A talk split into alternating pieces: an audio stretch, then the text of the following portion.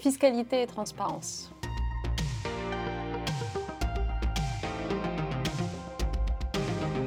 Bienvenue sur One World, le podcast de One qui cherche à donner de la visibilité aux acteurs de la solidarité internationale. L'ONG One est un mouvement mondial qui fait campagne pour en finir avec l'extrême pauvreté et les maladies évitables d'ici 2030, pour que chacun, partout dans le monde, puisse mener une vie digne et pleine de possibilités. À travers ce podcast, nous allons chercher à informer, à sensibiliser, à faire le point sur les avancées et les reculs en matière de lutte contre la pauvreté et de solidarité internationale. Je suis Najat Vallaud-Belkacem, directrice de One en France depuis 2020, et je suis votre hôte pour cette aventure sonore. Aujourd'hui, nous avons l'immense plaisir d'accueillir Gabriel Zucman, que vous connaissez, professeur associé à l'Université de Californie à Berkeley. Il est connu notamment pour ses travaux sur les inégalités sociales et les paradis fiscaux. Mais surtout, ce qu'on sait, c'est qu'en mai 2018, le journal Le Monde et le Cercle des économistes vous ont attribué le prix du meilleur jeune économiste de France. Et on a tous en mémoire ce discours particulièrement virulent que vous avez tenu lors de la réception de votre prix à la Banque de France au sujet des banques d'affaires et de la finance de marché. Vous avez récemment lancé le nouvel Observatoire européen de la fiscalité. Vous proposez en particulier une taxation des multinationales à 25%. Et on le sait, en juillet dernier, l'OCDE et 130 pays avaient fini par trouver un accord à 15% simplement, ce qui est loin de vous satisfaire, et on va en reparler d'ici un instant. On va commencer, c'est classique dans ce podcast, on aime bien faire réagir nos invités à une citation. On a retenu un propos de quelqu'un que vous connaissez bien, Thomas Piketty. Le refus de corriger les tendances inégalitaires de la mondialisation, disait Thomas Piketty, a des conséquences extrêmement néfastes sur notre capacité à réduire la pauvreté mondiale. Qu'est-ce que vous inspire cette phrase, Gabriel ? Ce que m'inspire cette phrase, c'est que fondamentalement, il y a différentes formes de mondialisation qui sont possibles.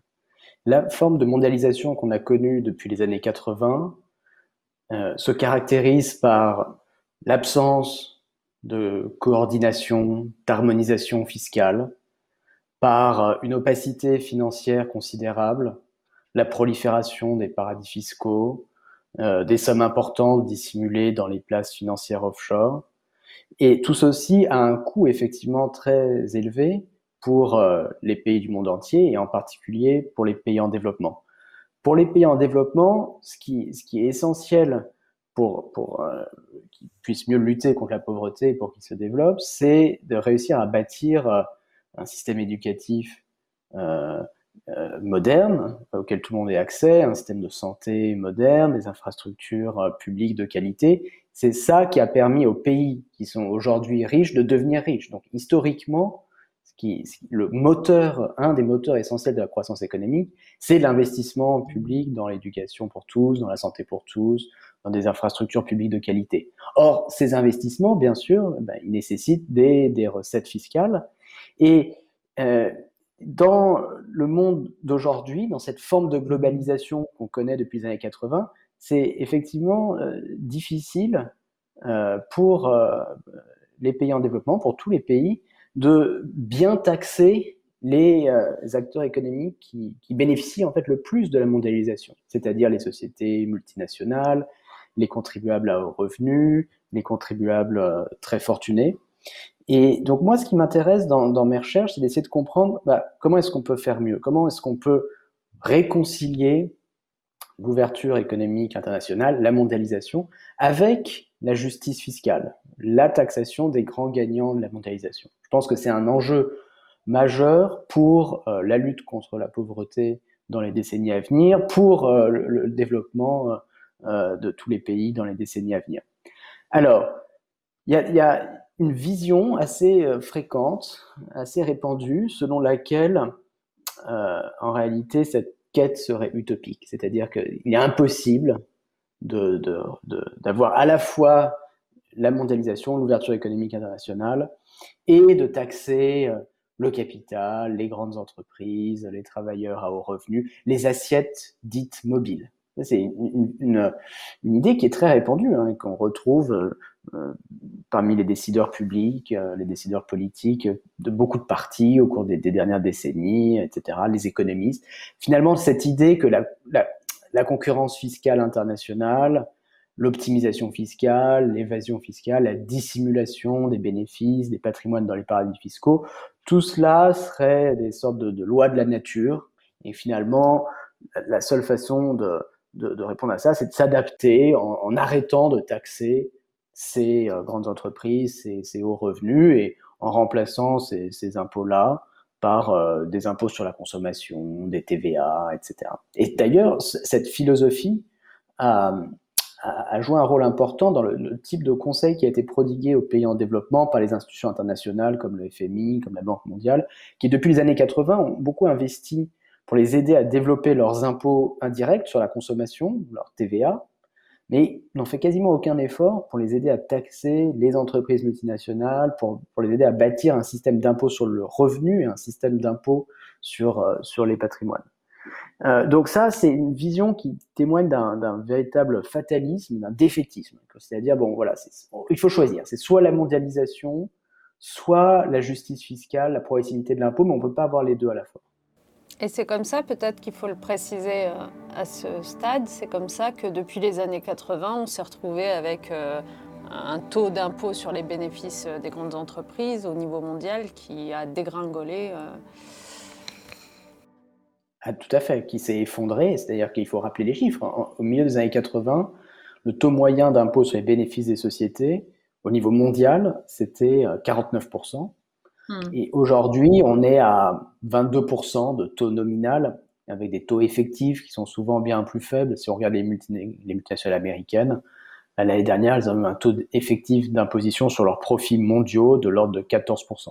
Donc c'est la course au moins-disant fiscal qu'on a connue depuis les années 80. Mais c'est important de rappeler ces chiffres parce que c'est aussi donné à voir qu'il n'en a pas toujours été ainsi. Que, en réalité, on a perdu des leviers ces dernières décennies. Tout à fait. C'est-à-dire que moi, j'insiste sur l'idée que cette idée selon laquelle on ne pourrait pas avoir la mondialisation d'un côté et la progressivité d'impôt de l'autre est fondamentalement erronée. C'est-à-dire qu'il y a de nombreuses façons de combiner l'ouverture économique internationale et la progressivité de l'impôt. Laisser les multinationales enregistrer leurs bénéfices dans les paradis fiscaux, c'est un choix de politique publique qui a été fait. Choisir la concurrence fiscale, la course au moins-disant fiscal, aucun traité international fixant des taux minimums d'imposition, c'est un choix qui a été fait. C'est-à-dire qu'au lieu de choisir la concurrence, on pourrait faire d'autres choix. On pourrait choisir l'harmonisation, la coordination. Donc tous ces choix ont été faits, sans doute pas de façon très transparente, honnêtement. Ces choix n'ont pas été le produit d'une délibération démocratique très bien informée ou rationnelle. C'est-à-dire que souvent, ils ont été présentés comme la seule façon finalement de s'adapter et qu'il n'y avait même pas à discuter du fait que, on était obligés, tous les pays, comme ça, de baisser nos taux d'imposition les uns après les autres. Mais ce qui est important de comprendre, c'est qu'on peut faire différemment, en principe. Il y a tout un tas d'autres façons de construire une mondialisation avec des formes de coopération fiscale, et d'échange d'informations, de transparence financière. Donc concrètement, qu'est-ce que ça veut dire ? On voit déjà qu'il y a des premiers pas dans cette direction. C'est-à-dire que là, en juin de cette année, les pays du G7, puis 130 pays dans ce qui s'appelle le cadre inclusif de l'OCDE, se sont mis d'accord sur un embryon d'accord international visant à imposer un taux minimum d'imposition pour les bénéfices des sociétés multinationales, en l'occurrence un taux minimum de 15%. L'idée étant que si une entreprise, par exemple Apple, enregistre des bénéfices aux Bermudes, où le taux d'imposition est 0%, les États-Unis viendraient collecter un impôt de 15% pour que le taux effectif d'Apple aux Bermudes soit d'au moins 15%. Si Apple a un taux effectif d'imposition de 3% en Irlande, les États-Unis iront prélever 12% pour arriver à 15%. Puis la France fera la même chose avec ses propres multinationales, l'Allemagne avec ses propres multinationales, etc.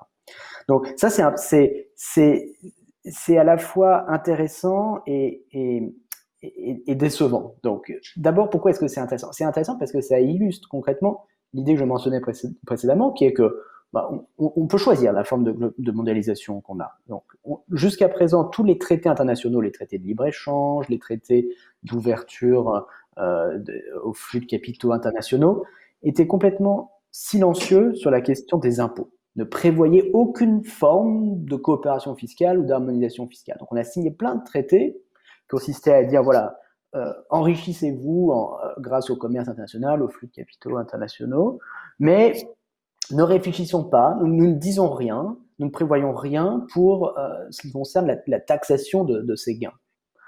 Ça, c'est ce qui a été fait depuis les années 80. Là, on voit qu'on bascule dans quelque chose d'autre parce que pour la première fois, on est sur le point d'avoir un traité international qui va imposer des taux de taxes minimaux. C'est très important et c'est quand même une évolution qui mérite d'être soulignée et applaudie. En même temps, c'est insatisfaisant et frustrant parce que 15%, c'est un taux qui évidemment est très faible. Donc on se retrouve dans une situation qui consiste à dire, pour les grands gagnants de la mondialisation, les sociétés multinationales et derrière elles leurs actionnaires, 15% c'est assez, on s'en contente. Maintenant, quand on regarde les taux effectifs d'imposition des classes populaires, des classes moyennes dans le monde entier, très vite, on arrive à des taux effectifs d'imposition de l'ordre de 30-40% quand on combine l'impôt sur le revenu, les cotisations sociales, les impôts sur la consommation, la TVA, etc. Et donc, pourquoi est-ce que les grands gagnants de la mondialisation devraient avoir le droit de payer moins que les autres ? On ne comprend pas, ça semble tout à fait incohérent. Et d'ailleurs, ce n'est pas soutenable ni économiquement, ni politiquement. Ce qui est important de rappeler, c'est que la façon dont la forme actuelle de la mondialisation avait été justifiée par les décideurs publics et par les économistes depuis les années 80, consistait à dire, bon, il faut s'ouvrir au commerce international, aux capitaux internationaux, c'est une bonne chose, ça va augmenter la croissance, ça va être bon pour la planète dans son ensemble, ce qui est sans doute vrai, on peut en discuter, mais enfin bon, c'est sans doute vrai. En revanche, disait-il, on a bien conscience que ça va créer des redistributions, certains vont gagner à cette ouverture, d'autres vont peut-être en souffrir, mais, disait-il, c'est pas grave, parce qu'on pourra toujours s'assurer que les gagnants, entre guillemets, j'aime pas beaucoup cette terminologie, mais elle mérite d'être assez concrète, les gagnants pourront compenser, entre guillemets, les perdants. On pourra toujours taxer les grands gagnants pour s'assurer que tout le monde, in fine, gagne à l'ouverture économique internationale. C'est comme ça que tous les traités qui ont été signés depuis les années 80 avaient été justifiés. Maintenant, avec 40 ans de recul, on se rend compte que ce qui s'est passé, c'est en fait précisément l'inverse. C'est-à-dire qu'au lieu de taxer plus les gagnants, eh ben on les a détaxés avec cette course au moins-disant fiscal qu'on évoquait, mais avec aussi tout un tas d'autres réformes du type abolition des impôts sur la fortune qui était fréquent en Europe, baisse de la fiscalité sur les revenus du capital, les intérêts, les dividendes, avec des systèmes de flat tax, baisse de la progressivité de l'impôt sur le revenu. Donc on a fait exactement l'inverse de ce qui avait été promis.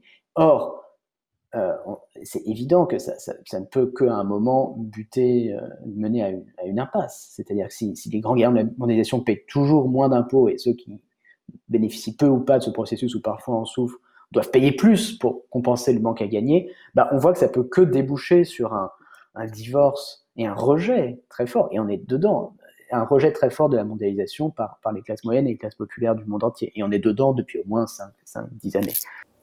Alors justement, je vous interromps, mais donc le taux de 15% vous paraît vraiment insuffisant et on l'a compris. Moi, ce qui m'intéresse, et je pense que tous les gens qui nous écoutent sont curieux de savoir comment est-ce que vous aboutissez au taux de 25% qui vous paraîtrait plus pertinent. Dans le plan Biden, d'ailleurs, on était sur du 20-21%, c'est bien ça. Comment est-ce que vous arrivez à ce calcul et qu'est-ce qui vous convainc que ça ne serait pas rédhibitoire ? Effectivement, le plan initial de l'administration américaine de Biden, c'était un taux minimum de 21%. D'ailleurs, c'était dans son programme présidentiel. Il disait, moi, je veux un impôt minimum de 21% et puis je vais... mettre la pression à l'OCDE et dans les instances internationales pour aboutir à un accord international sur un taux de 21%. Ce qui témoignait d'un beau volontarisme et en particulier d'une rupture idéologique notable par rapport aux administrations américaines précédentes, y compris des démocrates, Obama, Clinton, qui tous pensaient, comme à peu près tout le monde, en tout cas à cette époque, la concurrence fiscale internationale, elle existait là dans le ciel comme les étoiles, on pouvait rien y faire, et que la seule façon de s'y adapter, c'était de baisser les impôts. Pour la première fois, là, avec l'élection de Joe Biden et au printemps 2021, on a une administration américaine qui a dit « Oh non, en fait, c'est pas vrai. En fait, la concurrence fiscale, on l'a acceptée, mais maintenant, on la refuse et on va œuvrer à un accord international sur un taux minimum ambitieux. » Hélas, en quelques semaines, en quelques mois à peine, ces ambitions, ce beau volontarisme ont été revus de façon significative à la baisse, puisque maintenant, on n'est que sur un taux de 15% et en pratique, sans doute encore moins, en raison de nouvelles exonérations qui sont introduites dans le projet d'accord international. Nous, avec certains de mes co-auteurs, Emmanuel Saez, Kim Clausing, entre autres, avec les membres de ICRICT, la commission pour la réforme de l'impôt sur le bénéfice de société au niveau international, on militait depuis des années pour un impôt minimum de 25%. Pourquoi 25%? 25% à la fois parce que économiquement, ça ferait une vraie différence par rapport au taux effectif actuel. Dans un certain nombre de paradis fiscaux, on est autour de 0,5%. En termes de recettes fiscales, 25%, si on regarde par exemple l'Union européenne dans son ensemble, avec un taux minimum de 25%, l'Union européenne récupérerait 170 milliards d'euros par an de recettes fiscales supplémentaires, ce qui correspondrait à une augmentation des recettes de l'impôt sur les bénéfices des sociétés de l'ordre de 50%. Ou encore, pour le dire autrement, 1,2 point de PIB. C'est-à-dire avec un impôt minimum de 25%, on peut doubler le budget de l'Union européenne. Donc on parle de sommes qui sont tout à fait significatives. Et pourquoi 25%? Donc économiquement, c'est significatif, et aussi politiquement, il me semblait que c'était réaliste pour plusieurs raisons. D'abord, il y avait effectivement cette volonté du côté de l'administration Biden d'aller à 21, 25, c'est pas très loin, mais aussi 25%, quand on prend une perspective historique et internationale, c'est pas très élevé. C'est-à-dire que la plupart des pays aujourd'hui sont sur des taux d'imposition, des gros pays, je veux dire, hors paradis fiscaux, sont sur des taux d'imposition qui sont pas loin de 25%. Et historiquement, comme on l'a rappelé, le taux moyen était de 49%. Donc dire 25%, ça semble être un horizon réaliste pour les années à venir. Et pour la France, ça représenterait 25 milliards d'euros, hein, c'est ça?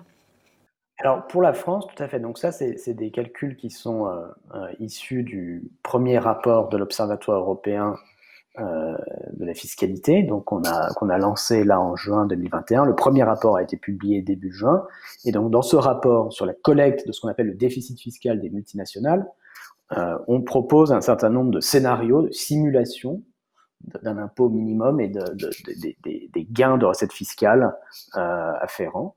Pour la France, un impôt minimum de 25% sur les multinationales, ça rapporterait de l'ordre de 25 milliards d'euros simplement sur les multinationales françaises. C'est-à-dire, si on taxait les LVMH, les BNP, les multinationales françaises, si on les soumettait à ce taux minimum de 25%, c'est 25 milliards d'euros, c'est-à-dire 1,2 point de PIB de plus de recettes fiscales. Et puis ensuite, c'est vrai qu'à partir du moment où on taxe les multinationales françaises, il est légitime de taxer les multinationales étrangères, dans la mesure où elles ont accès au marché français. Donc si en plus de ça, la France collectait une partie du déficit fiscal des multinationales étrangères, des Apple, des Google, des Amazon, ça rajouterait de l'ordre de 7 milliards d'euros supplémentaires, donc on pourrait arriver à 32 milliards d'euros de recettes fiscales supplémentaires. Alors juste pour mettre ce chiffre en perspective, en France et dans l'Union européenne, on a beaucoup parlé ces dernières années de taxes GAFA sur les géants du numérique. Ça a été le cheval de bataille sur ce dossier-là du gouvernement Macron, etc. La taxe GAFA rapporte de l'ordre de 300-400 millions d'euros par an, parce qu'elle n'est que sur quelques sociétés dans un seul secteur, le secteur du numérique. Là, il se trouve qu'avec un impôt minimum de 25%, pas particulièrement élevé, mais s'appliquant à toutes les multinationales, quel que soit leur secteur d'activité, on peut collecter quasiment 100 fois plus. Et ça illustre quelque chose qui est une idée fondamentale, qui est que pour résoudre les problèmes fiscaux de la mondialisation, il faut des mesures, une approche d'ensemble. Il ne faut pas des mesures cosmétiques qui s'appliquent à quelques entreprises, quelle que soit leur propension à délocaliser les bénéfices dans les paradis fiscaux. C'est vrai que les GAFA, les gens du numérique, sont adeptes de l'optimisation fiscale à outrance, mais ce ne sont pas les seuls. L'industrie pharmaceutique, l'industrie, la finance, l'automobile, l'agroalimentaire, il y a plein d'exemples de grandes multinationales qui enregistrent des sommes colossales dans les paradis fiscaux. Et donc, c'est important de dire, toutes les entreprises doivent être logées à la même enseigne et doivent payer 25% sur leurs bénéfices pays par pays.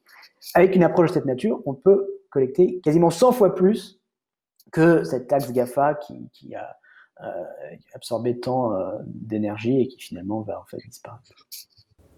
Et alors, si on en vient à la façon dont ces recettes collectées, imaginons que on arrive à convaincre tous les décideurs de mettre en place cet impôt, la question, et on en a fait l'expérience récemment puisque l'ONG One s'est beaucoup battue sur la question de la taxe sur les transactions financières au niveau européen, aux côtés d'un certain nombre de parlementaires européens qui y étaient favorables également. Mais on voyait bien qu'on n'était pas forcément tous sur la même ligne s'agissant de l'utilisation des recettes de cette taxe. Alors nous, on estime qu'une bonne part devrait revenir à la lutte contre l'extrême pauvreté dans le monde, et notamment de la part de l'Europe, dont c'est une des responsabilités. Est-ce que vous estimez... Parce que les parlementaires européens avaient aussi, pour certains d'entre eux, d'autres sujets comme la lutte contre le changement climatique, par exemple, qui leur paraissaient très importants à financer avec ces recettes. Comment vous verriez l'utilisation des recettes d'une telle taxation ? Oui, je pense qu'il est parfaitement légitime qu'une grosse partie des recettes d'imposition minimale des entreprises multinationales soit allouée aux pays en développement et en particulier à la lutte contre l'extrême pauvreté. Donc ça, c'est lié à la question très importante de la ventilation de l'assiette fiscale. On a beaucoup parlé là du taux de 15%, taux de 25%, mais aussi une autre question très importante qui est: qui doit percevoir ces recettes fiscales ? Qui doit pouvoir taxer les entreprises multinationales ? Facebook a beaucoup d'utilisateurs en Chine, par exemple, en Inde. Donc, il serait logique, pas en Chine, en Inde. Donc, il serait logique qu'en Inde, l'Inde, par exemple, collecte une partie importante des taxes payées dues par Facebook, puisque après tout, leurs bénéfices proviennent de leur accès au marché indien, de leur accès au marché de l'Afrique du Sud, du Brésil, etc.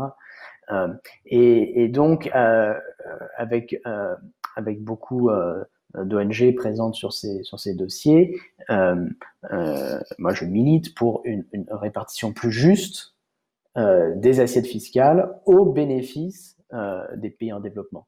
Dans l'accord qui est en préparation au niveau de l'OCDE, du G20, etc., il y a un pas très modeste qui est fait dans cette direction, avec une ventilation d'une petite partie des bénéfices de certaines sociétés multinationales au prorata de la localisation des utilisateurs et des chiffres d'affaires. Mais c'est vraiment trop timide. Je pense qu'il faut qu'on pose cette question de la justice fiscale internationale, de qu'est-ce qui doit revenir aux pays en développement de façon plus globale, de façon plus explicite, en mettant un poids plus important sur la population, sur le nombre d'utilisateurs, sur le nombre de clients, au moment de ventiler les bénéfices aux différents pays du monde entier. Donc ça, c'est un autre chantier pour les années à venir. Il y a le chantier de comment on passe de 15% à 25% ou 30%, comment on augmente ce taux minimum. Et le deuxième chantier, c'est comment on fait pour que toutes les recettes ou l'essentiel des recettes n'aillent pas aux États-Unis ou aux grands pays développés, mais une grosse partie aille là où les besoins de recettes fiscales pour financer la lutte contre la pauvreté, l'éducation, la santé sont les plus importants. Aujourd'hui, comme je l'ai dit, les pays en développement, après des décennies de conseils de la Banque mondiale, du FMI, se reposent énormément sur les taxes indirectes, sur les TVA, etc., qui ont tendance à être assez régressives. Donc, quand on regarde la progressivité des systèmes fiscaux dans beaucoup de pays en développement, elle est en fait très faible, voire même ce sont des systèmes fiscaux régressifs dans beaucoup de cas, avec un impôt sur le revenu limité, avec peu ou pas d'impôt sur les patrimoines, peu ou pas d'impôt sur les successions. En Chine, par exemple, aucun impôt sur les successions. Une explosion de milliardaires, mais voilà, ils peuvent transmettre leurs milliards, leurs dizaines de milliards sans payer aucun impôt. Un enjeu absolument fondamental pour la soutenabilité de la mondialisation, pour le développement, pour la lutte contre la pauvreté au XXIe siècle, ça va être comment on fait pour œuvrer à la construction d'une fiscalité moderne progressive dans les pays en développement. Et l'observatoire que je dirige compte évidemment s'engager à 100% sur ces sujets. Merci beaucoup, Gabriel. On a un peu dépassé le temps qui nous était imparti, mais si on devait résumer votre propos, en tout cas, on l'aura bien compris, l'impôt est bel et bien compatible avec la mondialisation. La taxation plus juste et plus redistributive, clairement, permettrait de corriger des inégalités a posteriori. Et puis enfin, on n'en a pas beaucoup parlé, mais j'aurais aimé vous entendre sur le sujet, donc je ne fais que l'évoquer, mais je pense qu'il y a un appétit démocratique aussi des citoyens pour les questions fiscales en ce moment, qui est très utile. Je pense que c'est aussi comme ça qu'on arrivera à faire évoluer les législations, c'est par une forme de démocratisation de la fiscalité qui longtemps est apparue comme un sujet très technique et duquel on éloignait les citoyens et c'est pour ça qu'aujourd'hui ce combat pour plus de justice semble avoir un peu plus d'impact et d'ampleur. En tout cas, merci infiniment. N'hésitez pas les uns et les autres qui nous écoutez à réagir sur notre podcast, que ce soit sur les réseaux sociaux de One ou sur le compte Instagram Génération Activiste porté par nos jeunes ambassadeurs. Et donc Gabriel, on vous retrouve très vite. J'en profite d'ailleurs pour donner ici le nom de votre dernier livre passionnant qui s'appelle Le triomphe de l'injustice, écrit avec Emmanuel Saez, dans lequel on apprend notamment qu'aujourd'hui les très riches payent moins d'impôts que leurs secrétaires. Voilà, il y a pas mal de choses encore à changer. Et puis un plus ancien peut-être, La richesse cachée des nations, qui date de quelques années mais qui est toujours pertinent à ressortir. Merci infiniment et à très bientôt. Au revoir.